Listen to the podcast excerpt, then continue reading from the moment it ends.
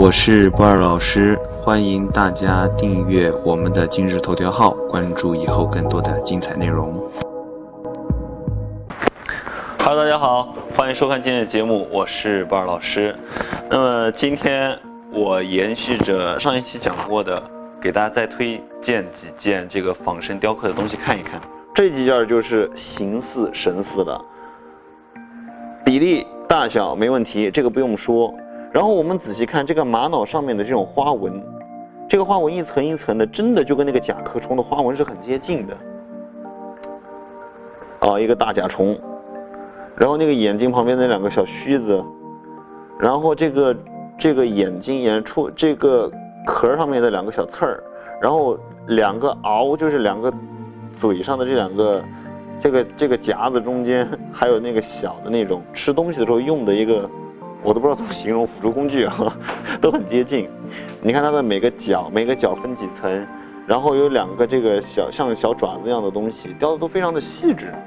这个就是神似形似，这个巧色就巧得很到位了。所以为什么以前有个词叫巧色？但是我说不是任何一种颜色的利用都叫巧色，一定要能加分的，这样子我觉得才是好的这个这个这个俏色。然后像这只青蛙也是啊，这个就是我刚刚说到的。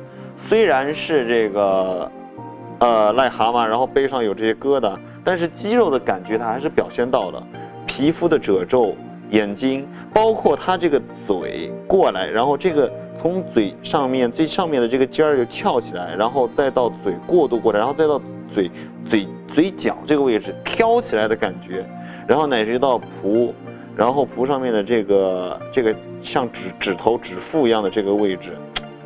哎，很到位。这件东西我觉得看着就是说真的，这件小青蛙很有味道，很有味道，很有味道的一件东西。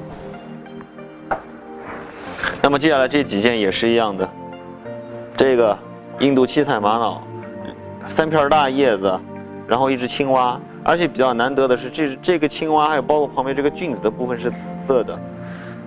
那虽然分色分得很清，但是这一。这一件儿呢，我觉得比起这一件儿呢，就就略略逊色一点点。为什么？因为自然界里面白色，然后白色下面有点带紫的这种青蛙是非常少见的。但是咱们来看这个绿青蛙，这个咱就熟悉了吧？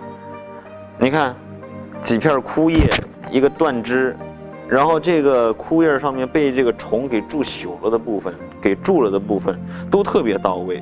叶片上面的肌理，然后它抛光，它还选择是这个哑光和亮光结合。这个青蛙抛的是亮光，这树叶抛的是哑光。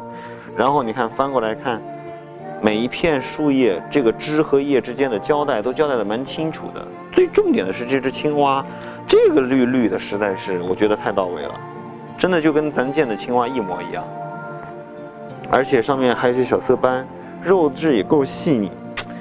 哎，所以你还别说，我挺喜欢玛瑙这种材质的，它的这个颜色质感的这种细腻度啊，很值得玩味，很值得玩味，很到位的一种感觉。那么今天的节目就先到这里，感恩大家的关注。